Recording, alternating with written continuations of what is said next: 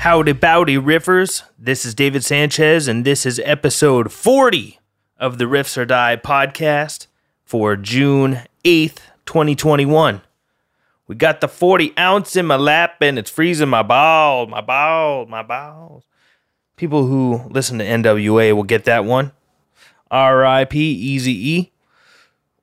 As promised, I've got an interview today with one of my great friends. He's the bass player and lead vocalist of the band Psychosomatic. I got to help them make their last record called The Invisible Prison that's out on Nefarious Industries Records, and you can pick it up at the link in the description for this episode. As always, if you would like to support the podcast, you can go to riffsordie.com and pick up some merch, or go to patreon.com slash riffsordie and subscribe there. I keep adding clips to the Riffs or Die YouTube channel, so make sure you check that out and hit the subscribe button there. I know it's a cliche, but it really would help me out quite a bit. I appreciate everybody that's already done that. Thank you. So I'm not going to talk your ear off here. I think there's enough talking going on in this episode to last you uh, about an hour and a half. So let's dive into this thing. I love this guy, respect him a lot. He's one of the funniest dudes I know, and he and I always have interesting conversations. So I'm happy to share one of those with you right now. Ladies and gentlemen, Mr. Jeff Salgado. So Psychosomatic has a really eclectic death, thrash, grind, skate punk vibe what are some of the bands that influenced the band's sound? Why does Psychosomatic sound the way that it does? Well, when the band was conceived in the late 80s, we were going to a lot of shows in the Bay Area. And obviously, the thrash metal was the predominant scene at that time, but we were also huge fans of like skate rock, punk, crossover, and all that. Anything that was like really loud and fast. So, bands like uh, The Accused, Beyond Possession, Christ on Parade, Neurosis, early Neurosis, uh, Corrosion of Conformity, DRI were our big influences, and obviously Slayer. yeah, the speed. You guys have the speed for sure. Yeah, and a lot of those bands were the they were just breaking down the molds that were then, you know, which would become very common today, but back then that was all as extreme as it got. I can imagine the mid 80s when Slayer put out Reign in Blood. I'm sure everybody was like, oh my God, this is the fastest thing I've ever heard. Well, Hell Awaits was already our favorite record at the time. I mean, all the kids were into it. So when Slayer came out, that was on uh, Def American. That was a major label. So we were like, whoa. And Metallica, obviously, when they dropped Master of Puppets, they, these bands got huge like overnight but we were into them way before then even you know like just listening to them going to shows and getting tapes at our local small indie record stores as opposed to the big ones at the time.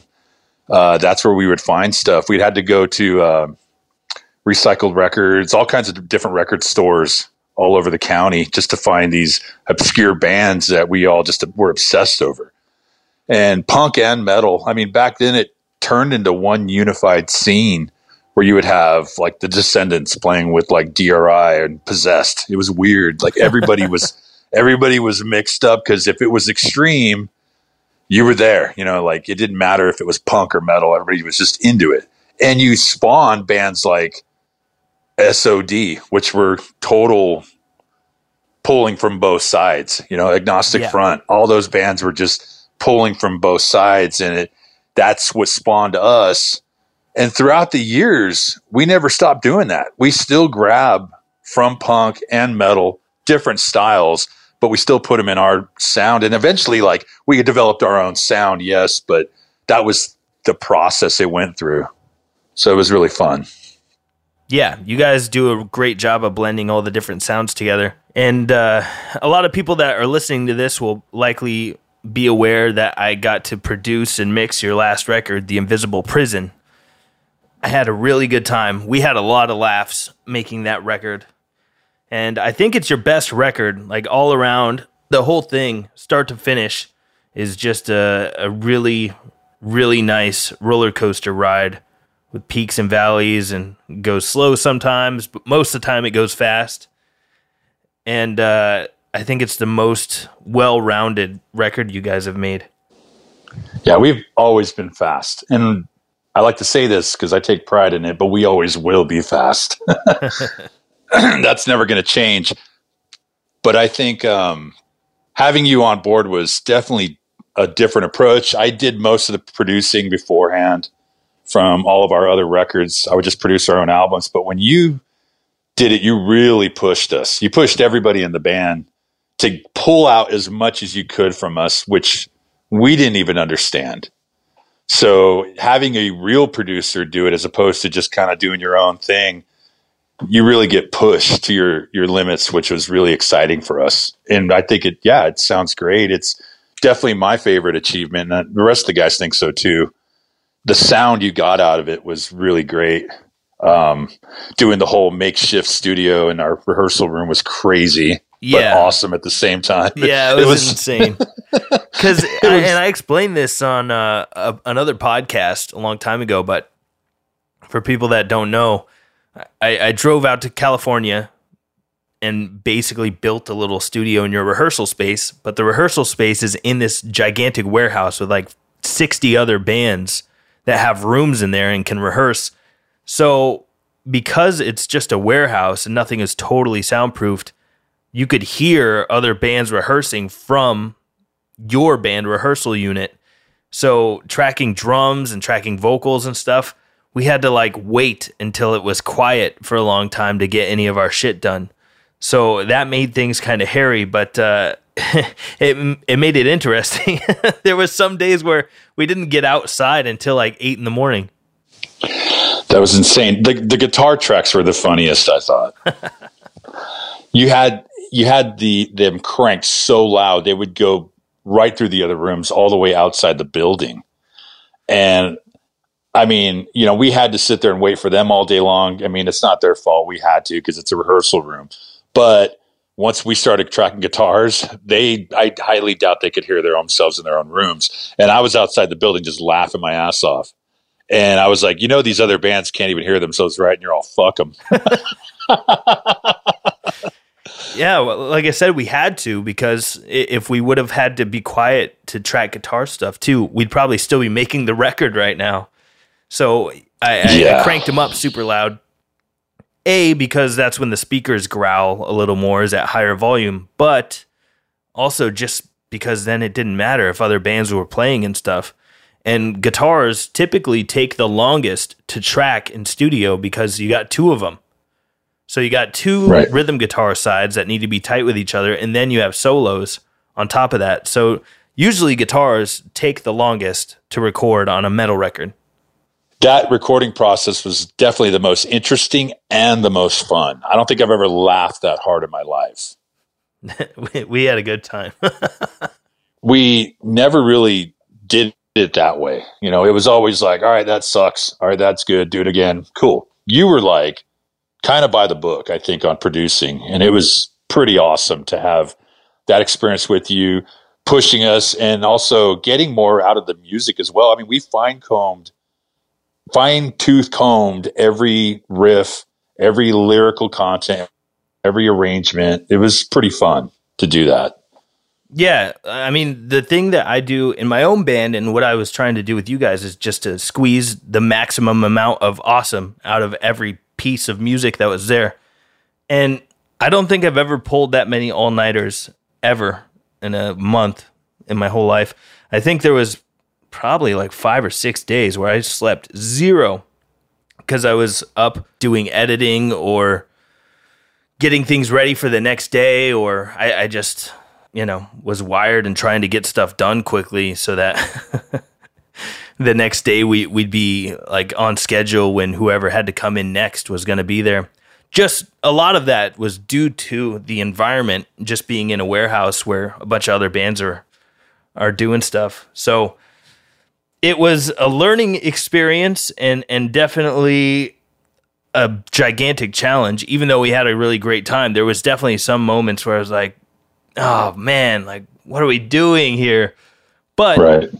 uh, I'm fairly easygoing, so it's It really wasn't that big of a deal. I was still super happy to do it because, to be honest, you guys are one of my favorite bands, and I was stoked that I got to help you guys make a record.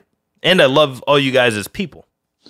Thank you very much, and likewise. And uh, it was cool. Like in 2015, we did a five week uh, U.S. headliner tour, and then we met up with you guys after that, two weeks after that, and did a two week Northwest tour with you guys. At the end of that tour, you said, you asked me and Toby, would you be interested if I produced your guys' next record? And it was funny because I just looked at Toby. We already were going to say yes, of course, you know, but it was awesome that you formally asked us and it became like, from then on, we started writing the next record knowing that you were going to produce it. So we really had to pull everything out, all the tricks and everything we had at the time, just empty the bag out in riffs. Oh, there is no shortage of riffs on The Invisible Prison.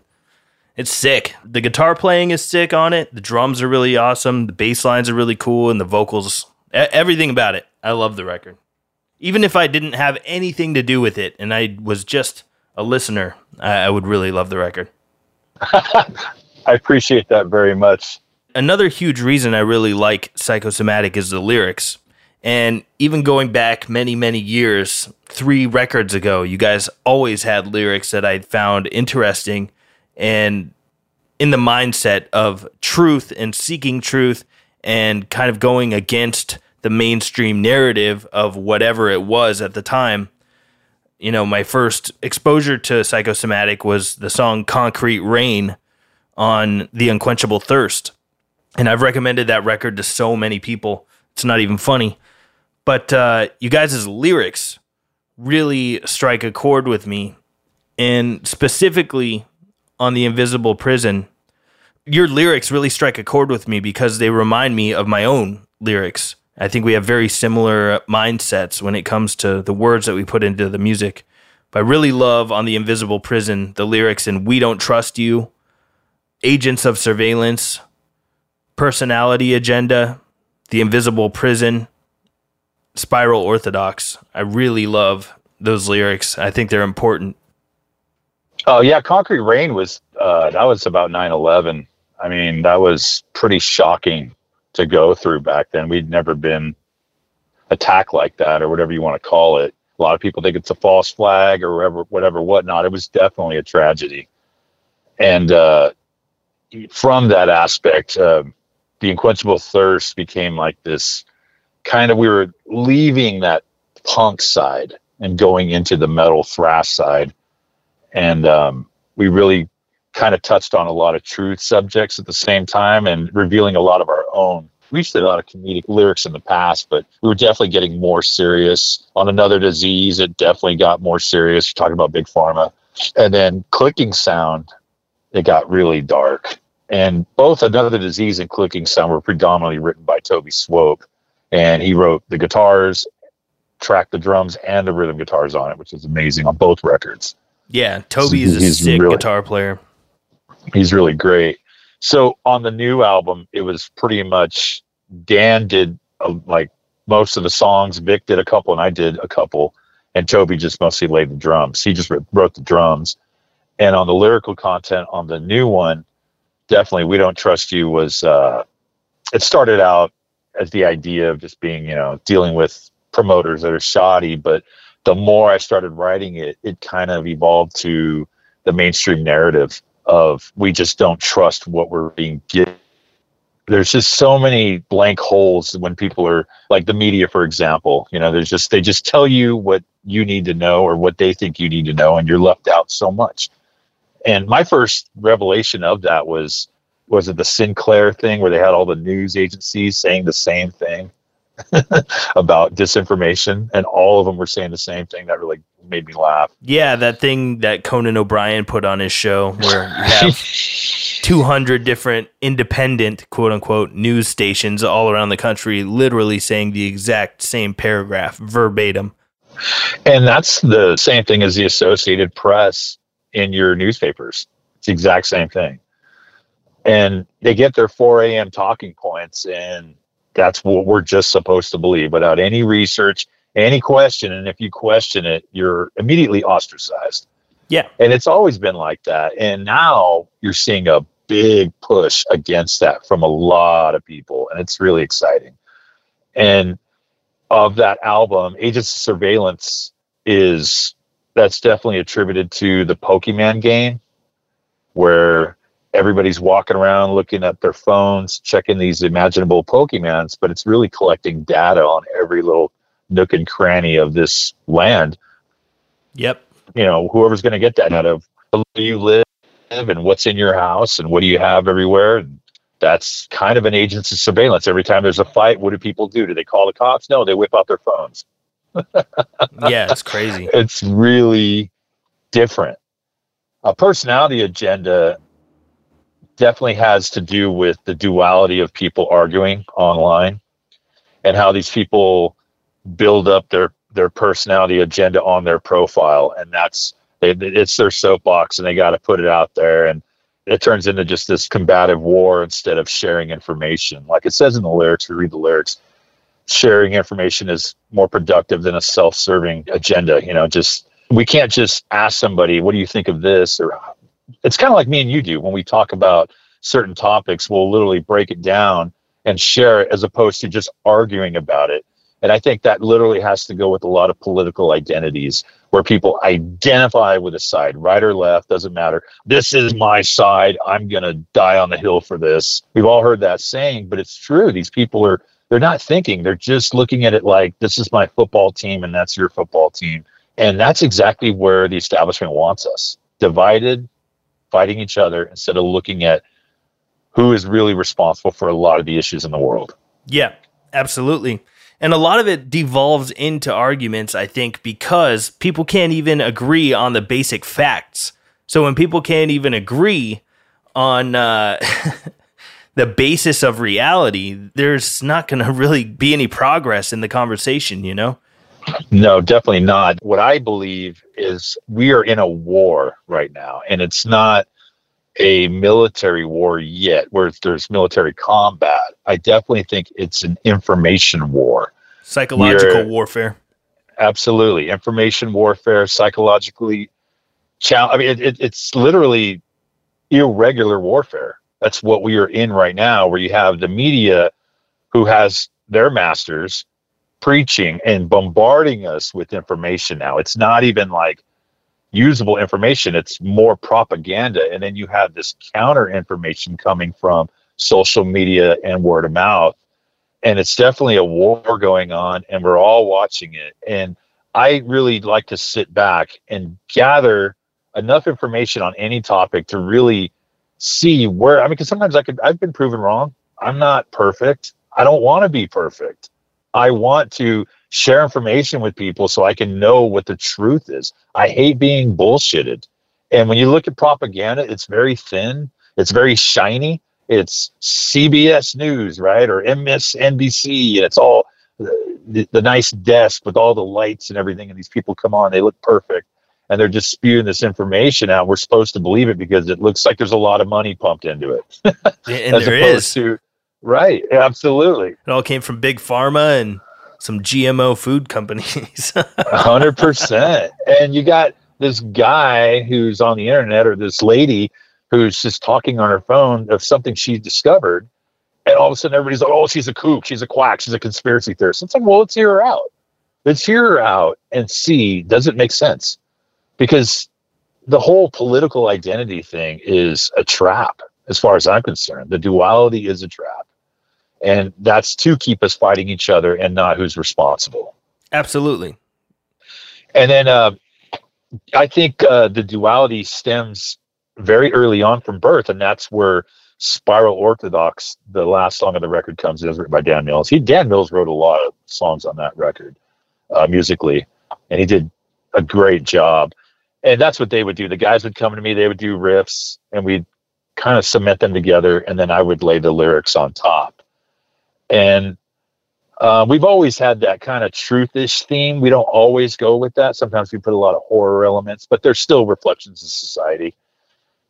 And I think uh, Spiral Orthodox talks about just the whole good and evil religious aspect that we are born into. I mean, even society has it. You know, the the judgment, the courts, which can all be corrupted, but they are judging just like a, an authoritative figure would, or a quote unquote God, if there is one. You know, I I personally don't agree with religion, but I am very spiritual. You know, I mean, the, the old I've, I've read a saying that says uh, religion is for people that are afraid to go to hell, and spirituality is for people that just got back. so um, that's that's kind of where I'm at. You know, I've had a rough life. Uh, it's it's I grew up in a rough environment, but at the same time, a lot of it was self-induced. That comes to holding myself accountable for my actions and and and learning. Right, you got to learn to not do that and do what's best for you and the people around you. And I, I'm still a I'm a big lover of freedom. I don't understand who wouldn't be.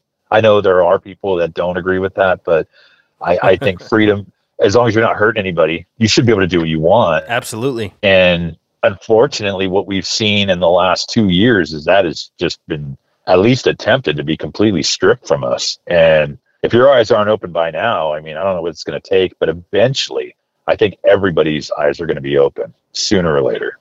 Yeah, with what you're talking about with spiral orthodox and religion, I feel like what we see today in the world, uh, a lot of these people are buying into political ideologies no different than religion. They're shutting off all critical thinking and just being led by uh, quote unquote authorities. And they just want to go to their church, which would be their mainstream media source of choice.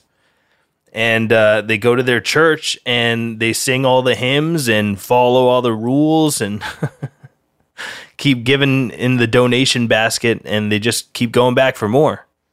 Well, isn't that how we're indoctrinated? I mean, when you think about it, the whole uh, religious aspect um, stifles critical thinking, it supports blind submission to authority you know so you're basically being set up for this political identity from religion. And that's another division you know just put here in this category you're put here in this category and fight. Yeah.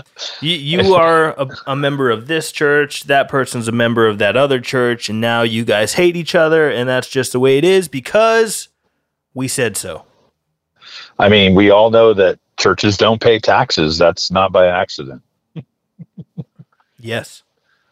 So uh, that's pretty much where that song is about. And then um, we basically recorded that record and uh, it sat for a while. We were trying to find a label, but at that time in 2019, nobody was biting. It was like everybody was shutting the doors. And I was like, what the hell? I mean, is it that bad? I mean, we've had offers before, but this was alarming. And then uh, Greg from Nefarious Industries gave us a deal, and we were really excited about that. And he he, in a in a place where no you're getting your door slammed in your face everywhere you go, and then somebody just you throw a hail mary and they grab it and score a touchdown. It's the best feeling in the world. So luckily he has our back, and uh, he was able to put it out in uh, 2020. Unfortunately, we weren't able to tour for it because of obviously the lock, the COVID lockdowns, and uh, it's just bad timing. But hopefully when everything opens up, we'll be able to get on. But the way it's looking right now, we're we were just like, okay, we're obviously not going to tour this year, so let's just start writing. So we are already writing the next record, and uh, hopefully by the time we have it out, we'll be touring those records. Hell yeah, that's great. The title, "The Invisible Prison." What is the Invisible Prison? Well, the invisible prison is kind of a culmination of everything we talked about of just being in this mind locked indoctrinated dogmatic way of information that we receive it and process it and we are completely controlled. And now the establishment is obviously going for even more control. And the only way i believe to really escape our invisible prison is to communicate and to basically snap out of that kind of matrix-ish state that we're all kind of in. You know, we're all indoctrinated into it. Everybody is. It's how you can break free from it. And never more in my lifetime have I ever seen as many people break through right now. Everybody's that I know, a lot of people are truly waking up and going, wow, this is a lot different than I imagined. And I think COVID was an eye opener for a lot of people, not just there's so many questions. The questions multiplied like crazy and the answers became fewer and fewer. And I think now people a year and a half later are starting to see how a lot of this, I believe, is completely planned. And uh, especially with the uh, the Fauci emails, that's a that's a bomb on the narrative of the mainstream media. Yeah, there that are several really, bombs in there. yeah, and I and I, I I read I listened to your last podcast when you talked about Fauci, and I couldn't agree more. I was like, wow, all the everything you nailed on it was definitely shocking. But then you start looking, you start if you notice patterns in the media, how every election cycle there's a new virus. What do we have? Uh, swine flu, H1N1, uh, bird flu, uh, SARS. Yeah, bird flu, exactly. SARS. It just goes on, and it's always a pattern with every election year. And this one was definitely a, a, a bomb, you know, to to just really kind of shut down everything. And and for something that has a 99.9 whatever number success survival rate why would you need this much just you know control over because there's obviously more to it than just the virus. There's way more to it. Absolutely. and like you yeah like you said we are losing our our rights left and right and everybody just seems to be in agreement of this. I'm like how are you just blindly following i mean we as people as let's just say taxpayers have the power to change anything we want when we realize how truly outnumbered they are. I mean, you're talking like 600, uh, what is it, like 600,000 people, citizens per one a government official. Like, we have the numbers. We can change anything we want. All we have to do is just not agree to it and not do it. It's uh, the same thing with paying taxes. And uh, if, when you think about federal income tax, and how they just basically strong arm you out of it. Um, if half the population said we're not going to pay federal income tax, they would have no choice but to change the policy on that because they can't arrest that many people. Absolutely. you know? Yeah, they wouldn't be able to pay cops to go after people. There wouldn't be enough jail cells for all the people. Right. And that's how much power we truly have. So, like I said, we've seen a major awakening lately. And and and I'm not I'm not trying to advocate either side. I'm not a Democrat or a Republican. I, I think that is a duality as well. I think if people can step out of that and look more of let's look at the sense of propaganda and what is truth, then you see what's really going on. And once you see that, you can't unsee it. Yeah. That's definitely a fact. It's you can't hard. just go back. Yeah, you can't you can't be that guy in the Matrix that's like, okay, I want a nice apartment and a dinner and a, and a nice suit okay, just put me back in there and I want to go back to sleep. It just doesn't work. Once you see the truth, you can't unsee it. And and I think everybody genuinely feels that there's something wrong. Even if you truly believe the propaganda and you think everybody else is a conspiracy theorist, you got to know in your gut that something is wrong. It's definitely wrong.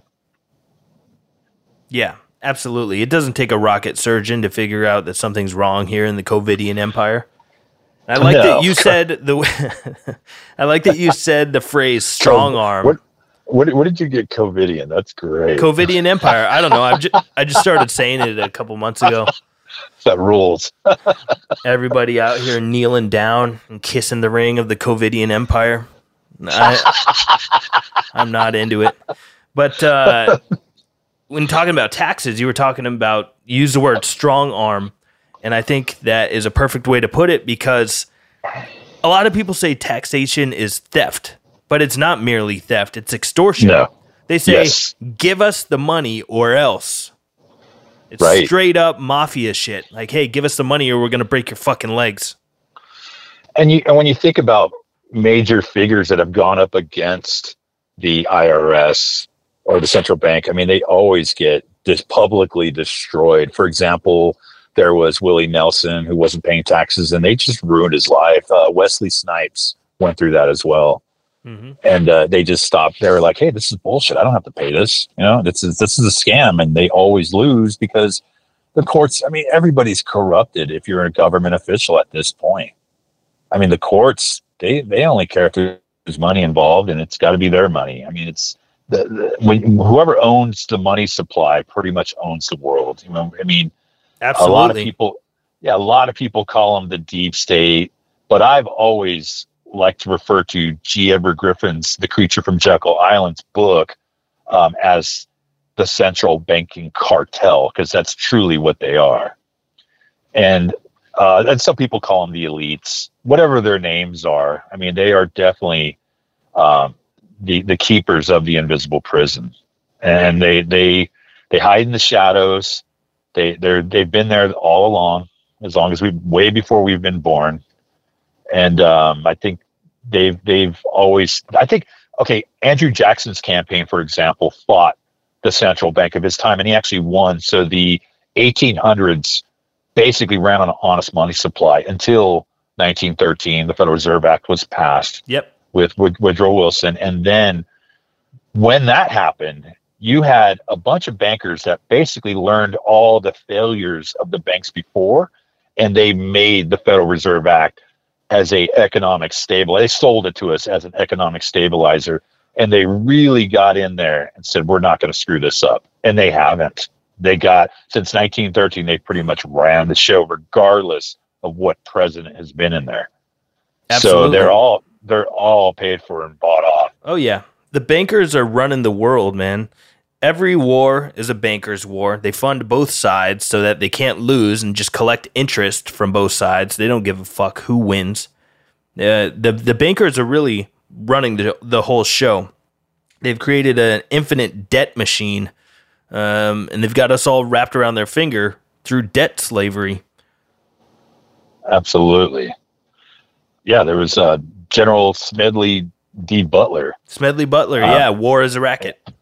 Yep, war's a racket. Um, it's the it's the the worst of all kind. It's it's um, you know where the profits are in money and the losses are in blood, and and it, there's so many. I mean, what do they do? They just bomb a city, impose their government in there, and rebuild everything using tax dollars for government contracts. I mean, it's just a total gnarly racket, and um, it's it's very ugly. It's it's ugly. It's been going on forever. I Yeah. mean, these these powers have been doing it forever, and they plan on doing it again.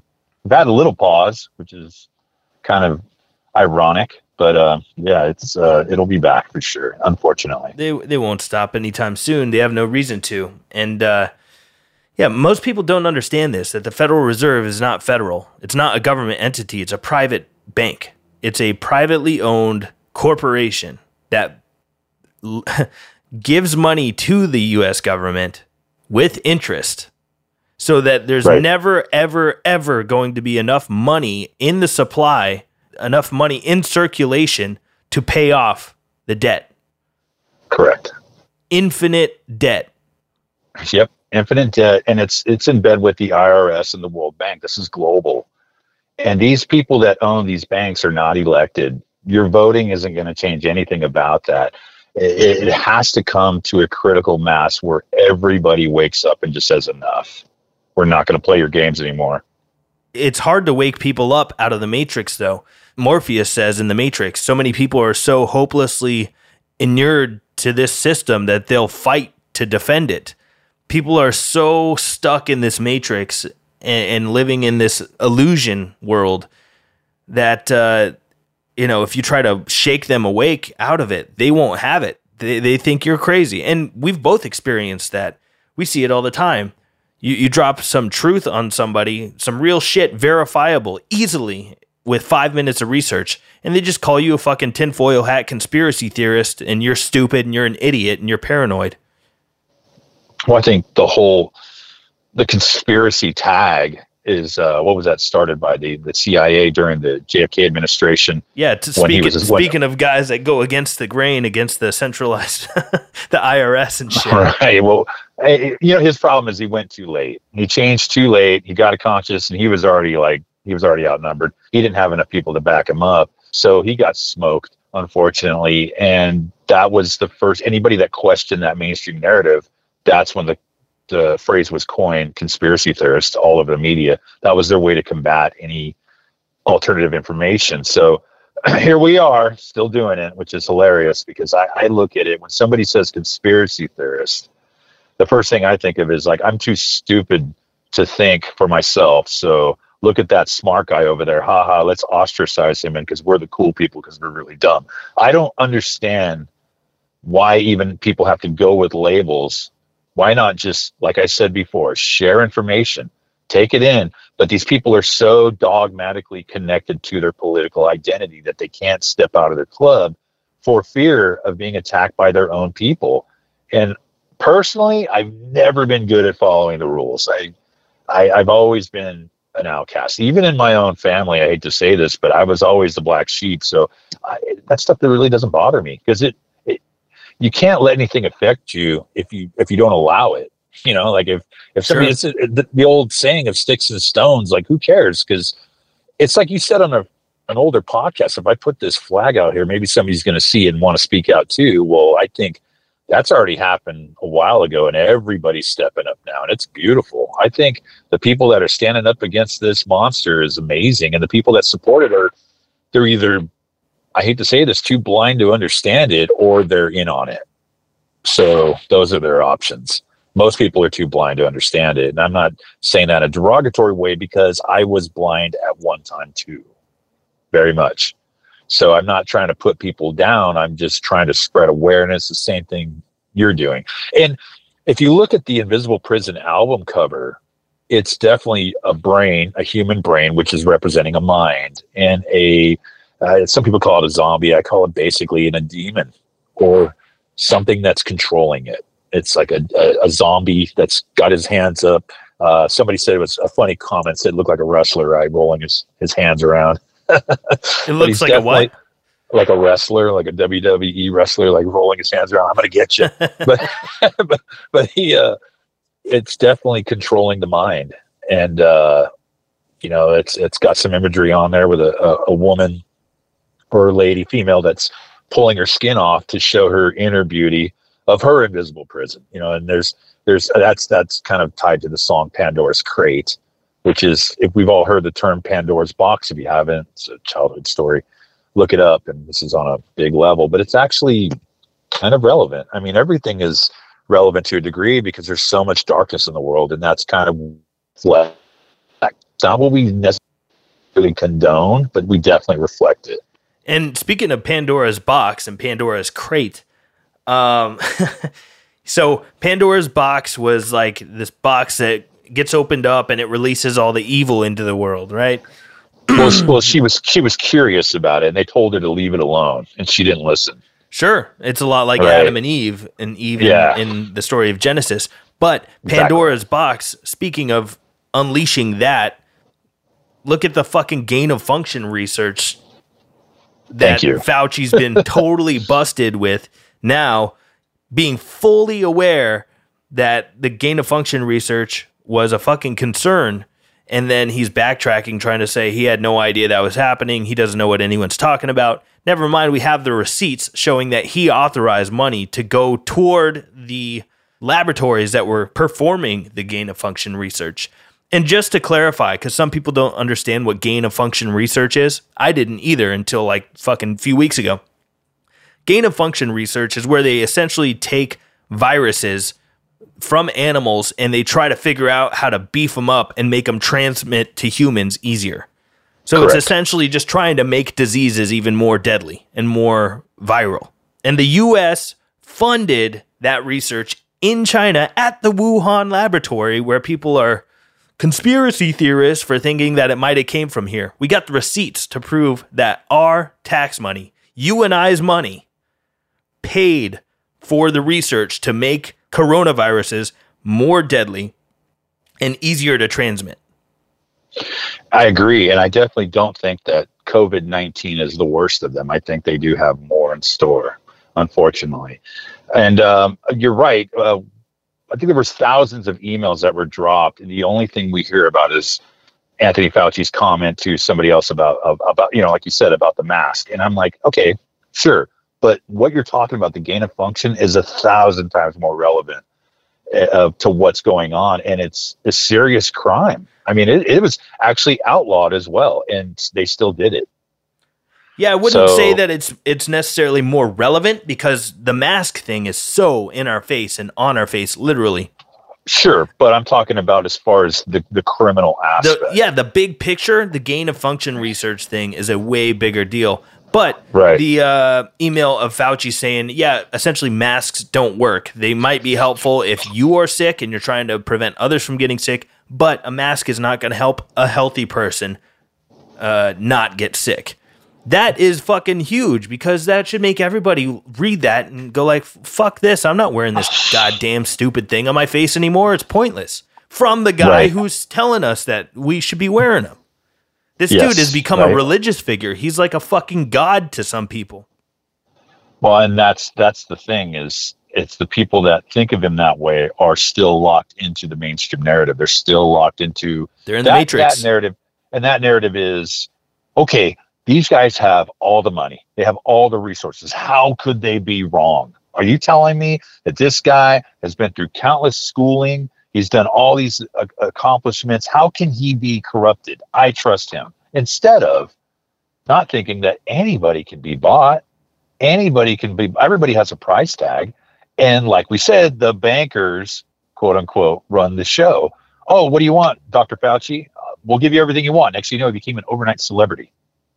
And he has he has a book deal coming, right? Because I I'm I'm understanding from what I understand, being a conspiracy theorist, uh, what I understand is that that's how these people get paid is through book deals. Well, his book deal just got scrubbed once those emails came out. oh, I did it? think- I didn't hear about that. Yeah, yeah, it got scrubbed. I read it on Newsweek, and I was shocked because it mainstream media even put it out. I was like, whoa. And, and they put it out, and they were like, "Yeah, his book deal got scrubbed because Whoa, they were doing that. pre, yeah, they were doing pre-sales on it, and then they just said, you know what, boom, here's a refund, we're done." Because that is so that right there, and that's that's when people I, I can't understand how they don't believe that these emails are that damning.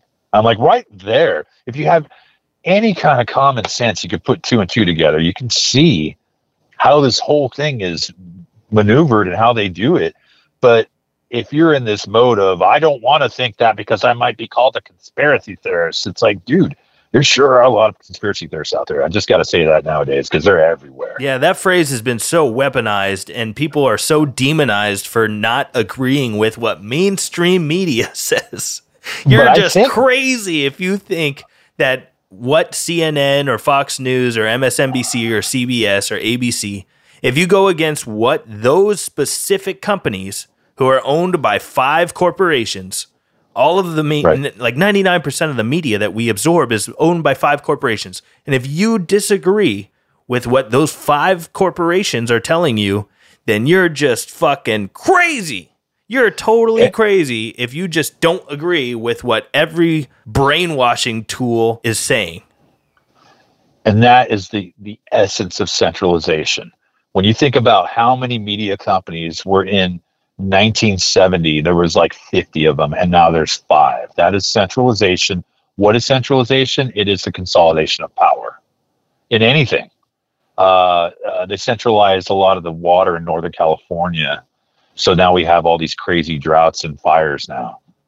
you know? yeah, yeah. It's- Governments have a good history of basically anything they touch, it turns to shit.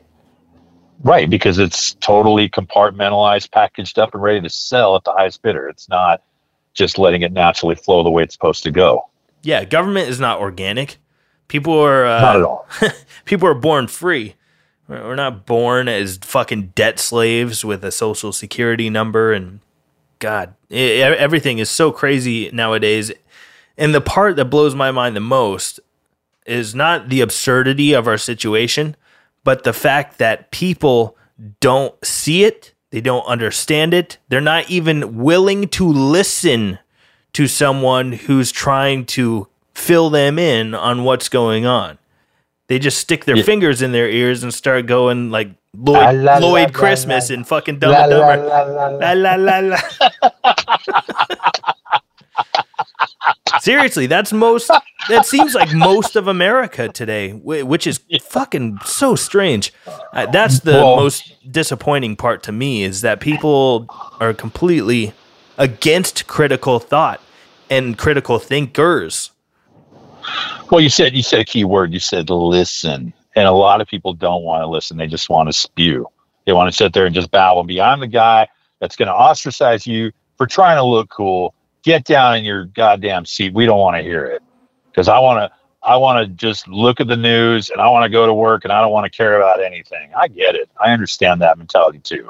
The Matrix.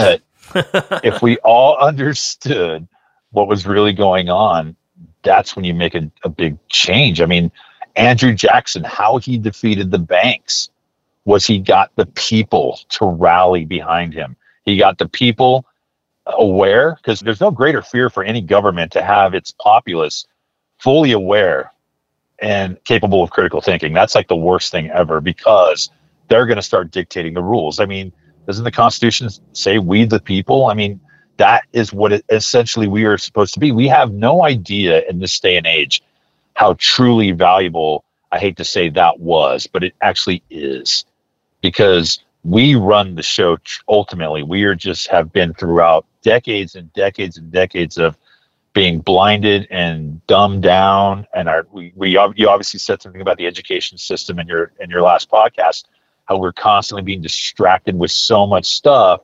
I don't want to hear about your conspiracy theory. I want to go back to eating my shitty food and leave me alone. Yeah. Yeah. Carlin had an old bit about that where he's talking about the, the real owners of this country don't want a population capable of critical thinking. because right. I mean, right. let's be honest, if that happens, it's the game is over for all those people. The moment people stop squabbling with each other and start realizing that we have common enemies and go after them and get on the same page, the jig is up. The people that right. hold the power, they'll no longer be able to maintain it. Yeah, well, you, you had a key. Another word you said was weaponized with the, the word conspiracy there. There's a lot of things that weaponized now. Racism is now weaponized. Right. And and I, I mean, I yeah, fuck racism, of course. You know, like uh, no duh. I mean, I hate fucking racism, but when you start weaponizing it and perpetuating it by constantly talking about it, constantly putting it in people's subconscious, that the media will not let it go. It's you start losing the meaning of what it truly is and what how you. I mean, Morgan Freeman, for example, had a great uh, attack against racism. He said, "Why don't you just stop talking about it?" yeah, yeah. When when the guy asked him, it was on 60 Minutes, right? Yeah, exactly. He even said, "You just stop talking." He's, "I'm going to talk to you."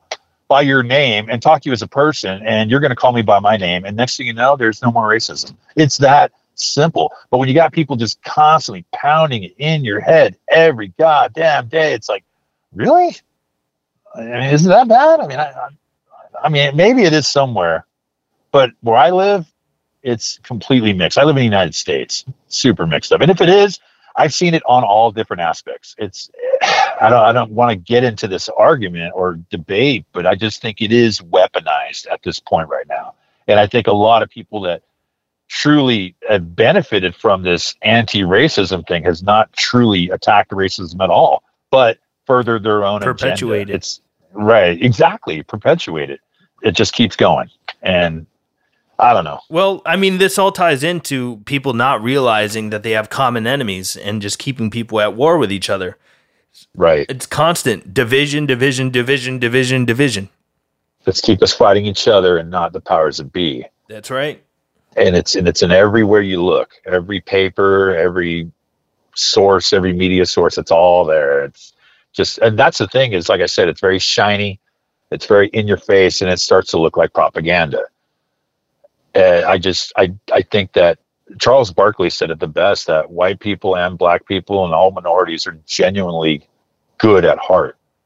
And and the politicians are using these aspects to further their agenda by keeping us divided. Charles Barkley said that on national TV. Yeah. I thought it was brilliant. Yeah, it's amazing so they let him say that. I, I, was I was shocked. I I mean they got it live, so it's really hard to like, oh, we gotta cut that out. You know, it's it's literally that was really shocking. I was impressed. I, I was like, because he's he's always kind of the villain on that talk show. He's always like a lot of people. Check, he talks a lot of smack, which is hilarious. But when he dropped that truth bomb, even the announcer was like, "Oh, uh, okay, you know, let's go to commercial." It was funny as hell. I laughed so hard because I it was so honest and so off the cuff. I props to him for that. That was beautiful. Yeah, I think most people are good people and, and most of us Right. really do want the same things in life. Um, you know, to have a purpose, have family, friends, food, water, shelter, be able to make a living, Right. do things that we enjoy, like hobbies and whatever. That's kind of what 99% of people would like to have. And instead, we've got uh, everyone's so hyper focused on the things that make us different from each other instead of realizing that the overarching things that connect us are so massive compared to the small things that divide us. And the media has done a great job of making people focus on the micro instead of uh, taking note of the macro, where we're all kind of the same.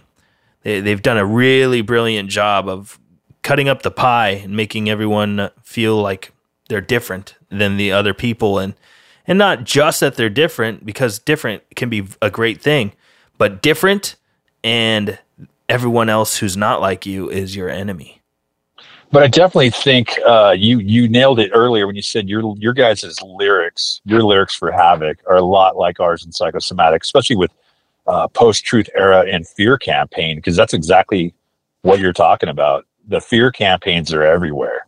The boogeyman's around the corner, and as soon as that one's done, there's going to be another one. fear You know, yeah they- fear sells They have them all lined up, ready to go, and it's. I, I think everything is scheduled and has been planned a long time ago.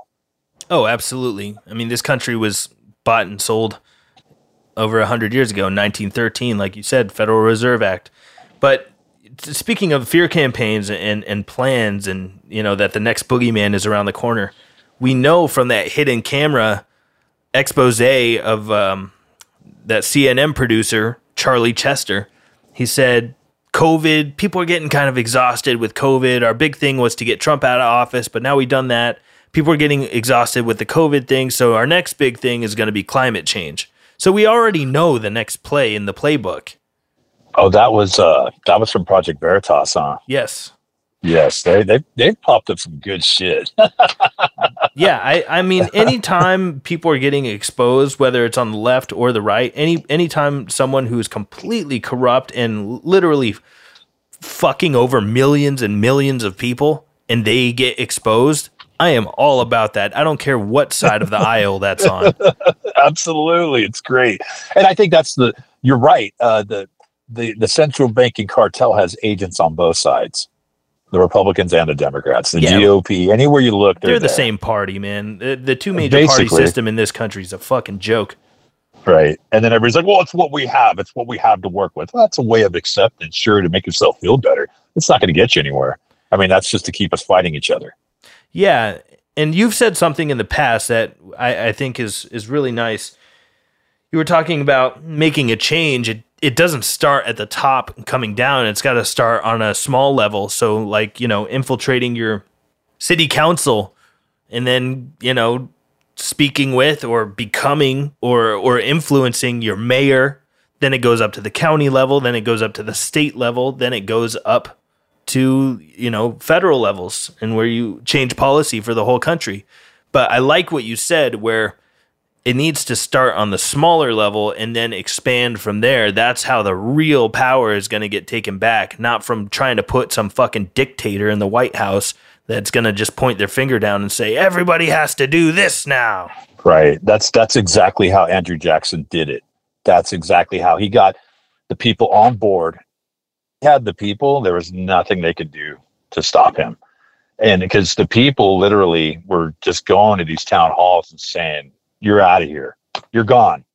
You know, like I, I think it's starting to happen on a, a small level right now. When you start thinking about a lot of these schools are having the parents come in and just clean house. They're just done. They're done with these mask mandates and they're like, get out. And everybody's like, well, you know, that's dangerous for the kids. But I thought kids can't get it. Oh, I mean, man, I of the deal. I literally looked it up today, Jeff. So check this out. Um, the numbers. I, I was looking up the numbers of COVID deaths, and it sh- broke it down by like demographics. Yeah. Since the beginning of COVID nineteen, the number of kids uh, under the age of seventeen that have died, three hundred. Jeez. That's not a pandemic. But you should get all your kids vaccinated, right? And they just opened it up to vaccinate kids 12 years old. And there's been 300 COVID deaths. And we know gotta those, s- those deaths are probably fucking wildly exaggerated given what we Or- know about how they cook all the fucking numbers. Sure. And also, I got to ask this do any of those patients have pre pre-existing conditions? Oh, no doubt they do. Yeah. If you, I mean, I was a, mas- a really sickly, sickly asthmatic kid. If I would have caught COVID, I definitely would have been in some trouble. But I, I, I don't think that COVID is the sole reason why most of these people pass away. I think, uh, I think it's a really large, large percentage that they have pre-existing conditions. And if, if I'm not mistaken, I believe that you can also die from the flu or the common cold with pre-existing conditions. Right? Right, of course. So I'm not saying the virus does not exist, but No. at a 99.9 whatever the number is uh, survival rate, I don't see the need for this kind of vaccine campaign because when governors are offering lottery things of a million dollars if you you might put in be put in a drawing to get vaccinated. I'm like, what the fuck is that? It's bribery. Really? You're gonna you're gonna pay people to get back? Why? Why is that? Why are they doing that? Yeah, if it's so safe and it works, then why would you need to bribe anyone to get it? It, it's crazy how people just can't stop and say, "Wait a minute, look at this. Let's take a look." No, I don't want to get. I, wa- I want to go see concerts because I don't get sick. Well, you don't even know what's in that vaccine.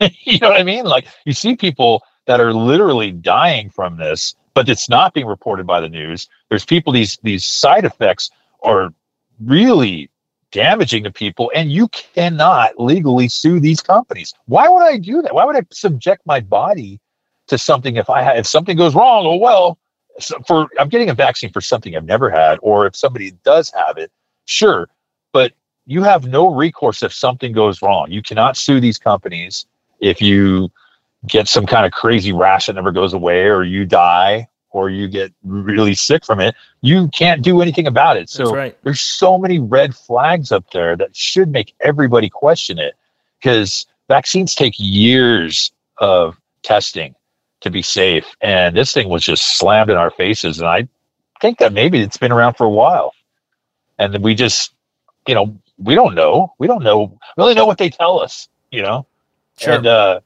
oh we just warp speeded this thing right to you Yeah, warp speed.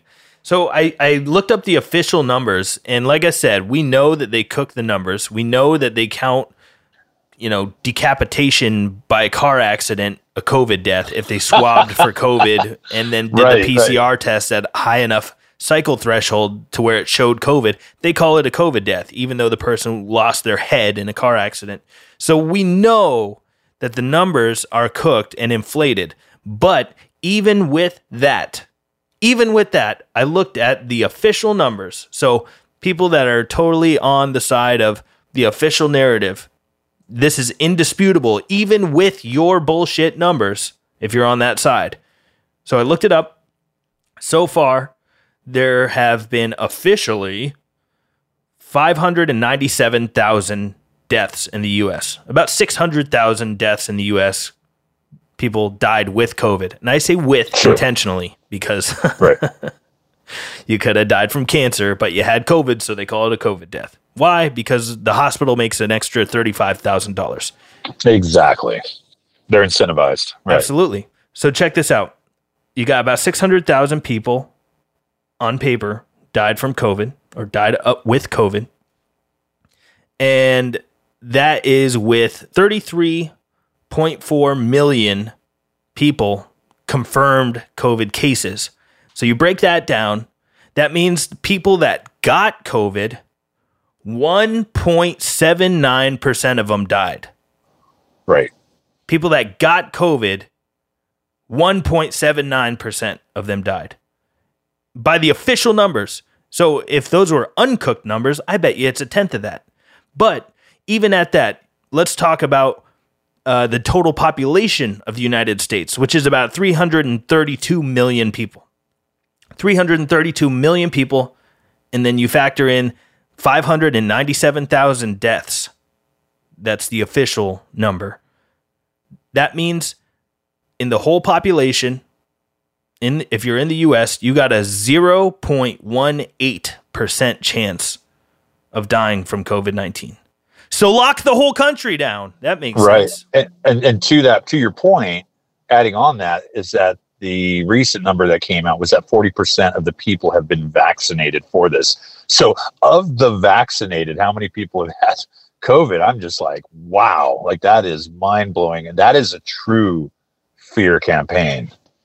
Yeah, it's fucking hilarious. People that um, are really terrified of COVID and ran and got the jab, they're the ones telling everybody who has legitimate concerns about the safety and, and effectiveness of these jabs.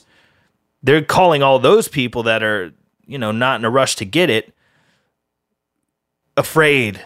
And they're the ones that bought into the fear campaign. You're buying into the fear, the fear of this vaccine. You're so scared. You're such a sheep. But wait a minute, wait a minute, wait a minute. If if I get a vaccine, why the and I'm safe from it, why the hell do I care if anybody else does? Oh, because it, my vaccine doesn't work unless you get yours. It's Okay, kind of as smart. It's kind of as smart as saying, "Hey, Jeff, you know what? It's a bright sunny day out today, and I really need you to wear your sunglasses so that my sunglasses work." Sorry. I don't mean to laugh because a lot of people are misinformed and it's not their fault because they, they just don't have those avenues yet.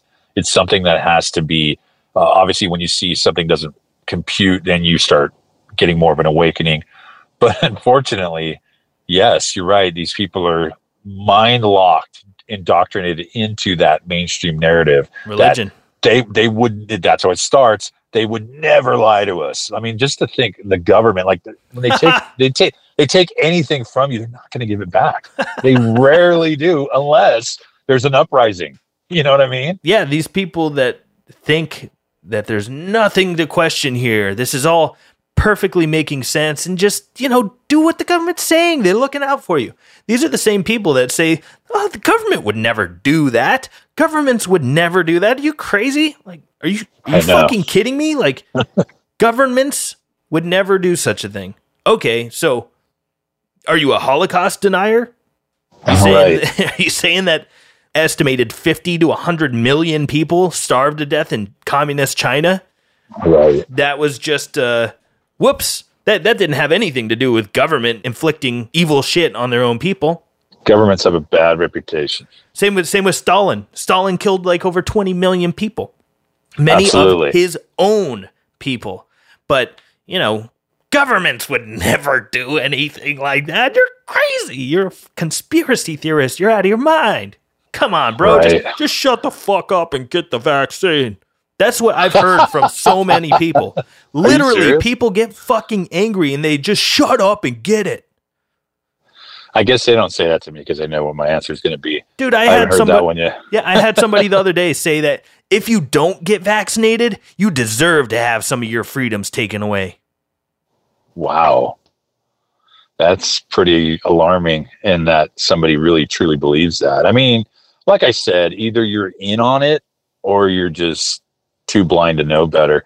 I, I think most people are, and I, I don't really want to call them sheep. I just don't think they've awoken yet, you know, because we're all people. We all are misinformed. It's going to be, the duality's gotten so bad lately that somebody, when, when the, well, like the Fauci thing, you know, that was like a bomb to the mainstream narrative. And I think a lot of people are still reeling from that. And so, fortunately, I've talked to a couple people that are from that side that have said, you know what, I think you're right. I mean, they message me because they don't want to get attacked. And I understand that. Nobody wants to get attacked on social media. It's not fun. Mm-hmm. But at the same time, I think it's really beautiful when somebody comes to me and says, you know, hey, I was wrong. And I don't I don't yell at them or laugh at them. That's when I feel that I should praise them and say, you know what? You are at a higher level of awareness now. Congratulations. Seriously.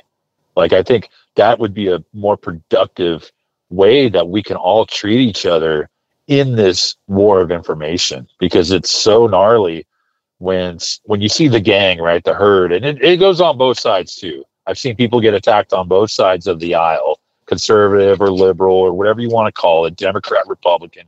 It's all just these gangs of people that don't want to come together because we're all citizens of this country and the world in general. Yeah. And most of us just want to like do our lives and not be bothered with this stuff. But when it's literally on your goddamn face and in your workplace and these constant threats get worse and worse and worse of your freedoms being taken away, you got viruses on you. It's it's it's it's a double whammy. It's very stressful. And then with last year locking down the countries, that was re- I think of all the suicides that happened.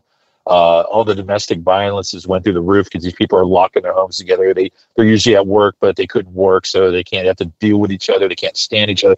It is really they put you in this position of despair and then hang a carrot in front of your face to let you out while not realizing how much they've stripped of you and your wealth. And it's just tragic and it's still going on to this day.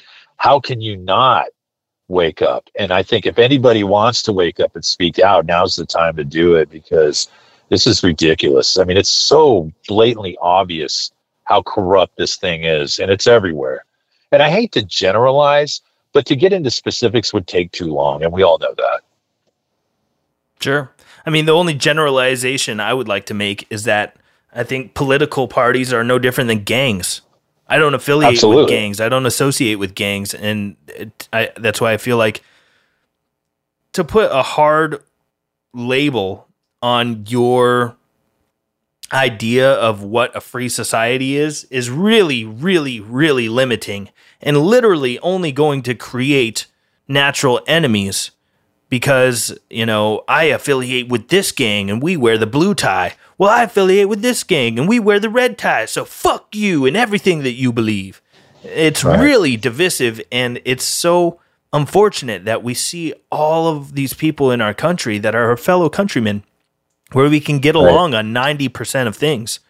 And then Right. the other 10% we just fucking not you and I, but people hate each other over it. Well, well, the divisions are constantly being pumped into our heads everywhere you turn. You got the now it's no longer about that. It's now are you a masker or an anti-masker? You a vaxer, anti-vaxer, and they'll have a whole line of new ones ready when we're done with these. It's just constant.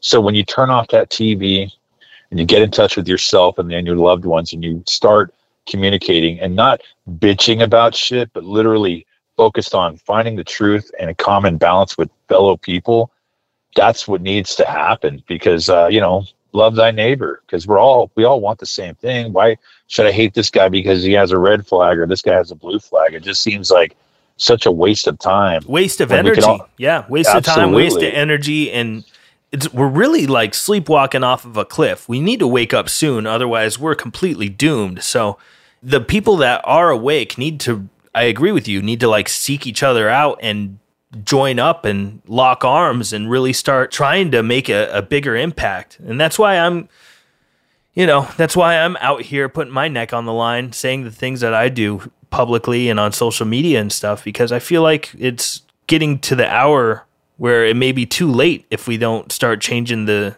the direction soon. So that's a huge reason I love your band is the, the lyrics that you write are very, very similar to what I write about trying to expand the mind and talking about very obvious flaws that we see in society that do have ways around them. We don't have to be stuck here. right. It's definitely taken a toll on everybody on both sides. And, and when i look at people i don't look i try i do my best to not look at them as whatever side they are but just look at them as like okay you're an american too. You live here right? If you're not an american hey uh, hails from wherever you're from you know it's all good Yeah, you're a person. And- You're a, you're a fucking Right. human being. Exactly. And I think uh, it, it's really cool that we can connect with people through music. And music is like a, a relief. And, and I, I've really tried to keep the political aspect out of it, but more of the truth, anti propaganda in it. Same. Yep. That's where we're the same. Right. I don't want to be conceived as a political band because I'm not. We don't have a political interest. Apolitical. We're not. We're, we're not going to win. Yeah, exactly. We're not going to win either way. So uh, we're we're just trying to show everybody that you're not alone out there, and we're all feeling it. Everybody feels it to a degree. I mean, Uh, look at the food costs that are just skyrocketing right now. And you had this attack on the meat departments or whatever the, the meat companies, and then you have got gas going up. You have a tax. That's that stuff's not by accident. Come on, it's so not by accident. We are under attack constantly, and if we don't do something now, this is our final fight. You know, because uh, this country and this world in general could be so much better without this blatant just corruption that's just running rampant right now. It's it's so obvious. I definitely think that it's on light speed right now, and and it's. I think the reason why they're pushing this so hard is because they're threatened of this great awakening. Because people are waking up, and otherwise they wouldn't need to be constantly dumping it down our throats, right? Yeah, absolutely. Yeah, if, if the control plan was completely a slam dunk in the bag, like no questions, it's all going to happen, they wouldn't need to spend so many resources on brainwashing people. If it was a lost cause and they had full control, they would not need to spend their money and time and effort convincing people to be divided, convincing people to believe in in bullshit. Mm-hmm. They, would be able to just come right out and say it. Hey, you guys are all fucked, and uh, we have control, and there's nothing you can do about it. Ha ha ha ha ha. But that's not the case. They're spending all this money on on brainwashing people and trying to divide people because that's the only thing that they've got up their sleeve. Because as long as they can keep getting away with that, they can actually follow through with these plans for shit like the Great Reset, Agenda 2030, and those things are not conspiracy theories. Those things are literally what the elite of the world are talking about for their plans for the future. Anyone listening that doesn't know what I'm talking about, look up Agenda 2030 and then read between the lines a little bit and see if you can figure out how they're going to achieve some of these things because it's pretty fucked up. It's pretty crazy. What's really crazy is they've been talking about it for a long time and people just they you know they don't really pay attention until it's brought to light and then they're stuck in their their mind lock indoctrination where they just you know dismiss it and I, and I think uh, to to move on from this point I, you know it is overwhelming but I think it needs to constantly be pumped into people's heads just like the media is we are now the counter narrative I like I said I've never been good at following orders or or being a, a good person quote unquote of following the rules and I think that's part of heavy metal and punk rock's identity is to be Used the counterculture. right. well, unfortunately, people lost their way because of the propaganda. But yeah, you're right. I mean, I, I definitely think that um, a lot of heavy metal and, and punk rock guys are still anti establishment. And when you look at truly anti establishment, you don't pick a side. You just sit back and you knock down all of their propaganda. That's what you do. That's what we've always done. Right. And and I think once you declare a flag, that's when you've already lost. When you're saying I'm going to submit to this ruler, you know, it's, it's why not sit back and just watch the battle and really kind of stay neutral and just look for the truth and what's propaganda. That's all you got to do. You don't have to sit there and virtue signal and throw out a, like a you know, oh my God, it's just here look at this is what I think. Check this out. This is great. What do you think? Oh, you don't like it? Why? Explain it. Maybe I'm missing something. Tell me in a mature, respectable way. I don't need to argue with you because I'm not a child.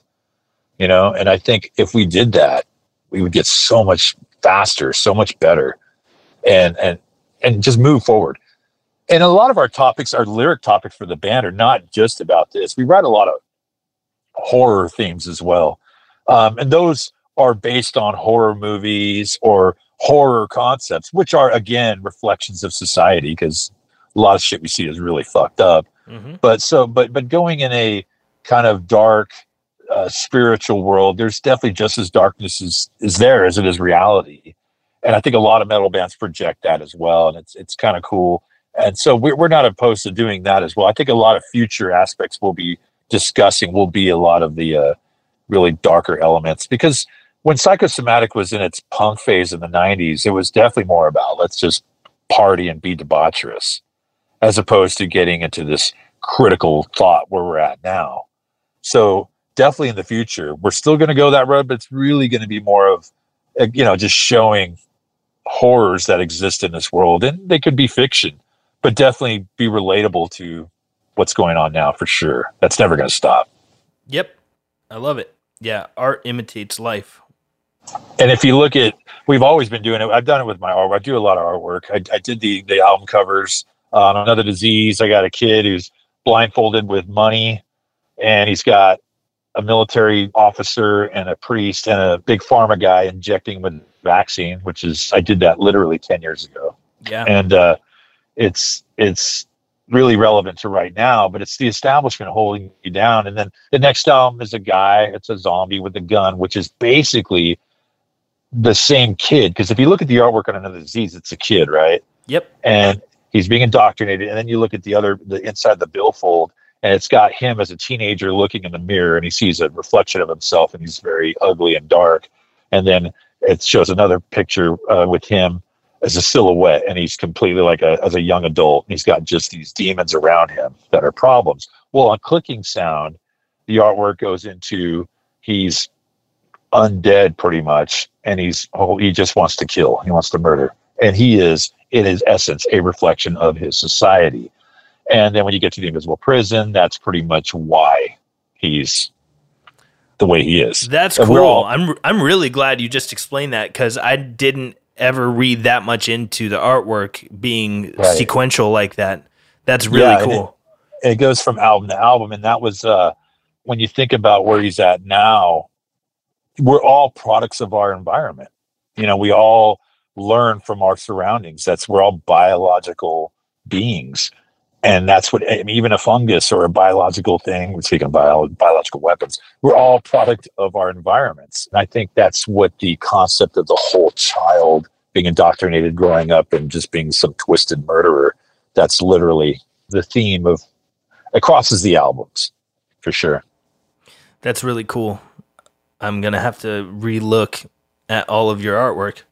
and by the way i could say for the first time in my life i can actually wear a t-shirt with my own artwork that i did for you guys Hell like, yeah. yes Yeah, because i don't have to have my own ba- band on it so Yeah, we were stoked. You did the artwork for our Time is Up 10 year anniversary merch design, and we actually got to get it painted by Halsey Swain, who did the original Time is Up album cover. So that Oh, she killed it. collaboration was sick as fuck. We were all stoked that you could do some artwork for us, and we could also have the original Time is Up artist work on that same piece.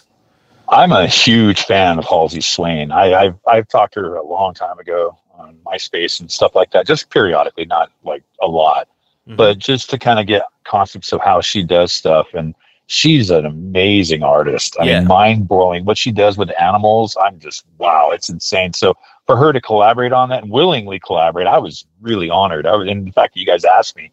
I was so excited. So now I can wear it. And it doesn't say psychosomatic on it. It says Havoc, a different band. And there's a couple other bands. I want to get some t-shirts of theirs too. And I can actually wear my own artwork, but not look like a tool wearing a psychosomatic shirt. yeah, it's cool even if you do it. Metallica did it, Slayer did it, Iron Maiden did it. I just, I just, it's a counter troll for the people that troll. Uh, you should make a shirt that's got you wearing a psychosomatic shirt on it. Oh, that, that would be the ultimate ego thing. No way. no way. That's terrible. I know somebody that would do that, but I'm not going to say his name. you know him too. Oh, I, I, I can think of a few people, so I'm not sure who you're talking about, but uh, yeah, I, I I'm totally with you though. Halsey Swain, she's one of my favorite artists on the planet. She's insane, so Mhm. so talented. She's really great. We've been talking for well over an hour here, so I want to wrap this thing up, and uh, I'm gonna put you on the spot here. Great. Yeah, I'm going to put you on the spot here and ask you. You can tell the world one message for all future generations to look back and, and see what you said. What would you want to tell people? Um, oh man. Do I have to? Mm, All right. All right. Research psychosomatic biorecords. that is nice. That is real nice. Now, the next time you come on here, you, you, you can you can drop something more philosophical, but I am all about that shameless plug. Everybody research psychosomatic and go buy their records and their t-shirts and their skateboards. Okay. Uh, yeah, I'll, I'll definitely think of some. I, that was like totally caught me off guard. I thought I just got done doing that for the last hour, hour and a half. I mean, you So, kind of did. uh, so next time you come right. on, though, uh, give it some thought. I would love to know some wisdom that you can impart and leave on the world because uh, it's something I try to do with every guest on here. I should have forewarned you that I was going to ask you that, but I didn't. no, that's So, fine. I, I, you know, no, and actually, I was warned because I've I've listened to your podcast before and I've seen you do it. So I, I, I won't do that yet, but I definitely will again. And I'm honored to for you to ask me to be on this, and I, I would love to come on again. That'd be great. Yeah, sure. yeah, we're going to do it again. Awesome. Absolutely. Oh yeah. Great talking to you, man. Yeah, you too, Jeff. Oh, where can people find your stuff if they want to find you or your band? the best place to look right now is nefariousindustries.com or yeah i think that's what it is. Nefariousindustries.com our record label site the, he actually made a really cool bio of our entire history. And we have a few we have our, our album out for the invisible prison. It's on vinyl cd and cassette and we have a new t-shirt. But eventually we're going to have a lot of reissues on there and everything's going to be on that site. So i always direct people to that site. So it's Nefarious Industries, our record label. Look up Psychosomatic, and it's got every bit of information we need. Lots. It's got all of our videos for this album, and YouTube links, and it, all of our social media sites are from there. So you can find us anywhere you want from that place. Does it link to your merch too? Yes. Perfect. All right, cool. Well, I'll have that in the show notes. And if you guys want to hit that link, it'll be in the description for this episode. So click on that and then get yourself some psychosomatic stuff. Super sick. Thank you very much. Hell yeah. Thank you for taking the time, dude. We'll do it again yeah. sometime soon, no doubt. Awesome. Awesome. Riffs or die. Have a good one, man. We did it, everybody. Make sure you go check out Psychosomatic's new record, The Invisible Prison, and know that a lot of love went into making that record. Go to riffsordie.com for more episodes and make sure you click on the links to the social medias and all of that nonsense. If you feel so inclined, pick up some merch or sign up on patreon.com slash riffs or die. Patreon subscribers get discounts for the Riffs or Die website. So if you're looking for some discounts, all you got to do is go to Patreon and sign up over there. Feel free to shoot me an email at podcast at riffsordie.com. I would love to hear y'all's feedback about recent episodes. Let me know if you have any funny or interesting concert stories and send in some wisdom. I love hearing and spreading the wisdom. It could be quotes from a philosopher, quote from your parents, from your grandpa, or something that you read or saw in a movie. Send it in. Let's try to make the world a little bit brighter. If you're still here by this point, you are a champion of the universe. Thanks a lot for your attention. I know this episode was a long one, but I appreciate you sticking around. Now, you all go out there and have yourself a great day, all right? I'll talk to y'all soon. Good day.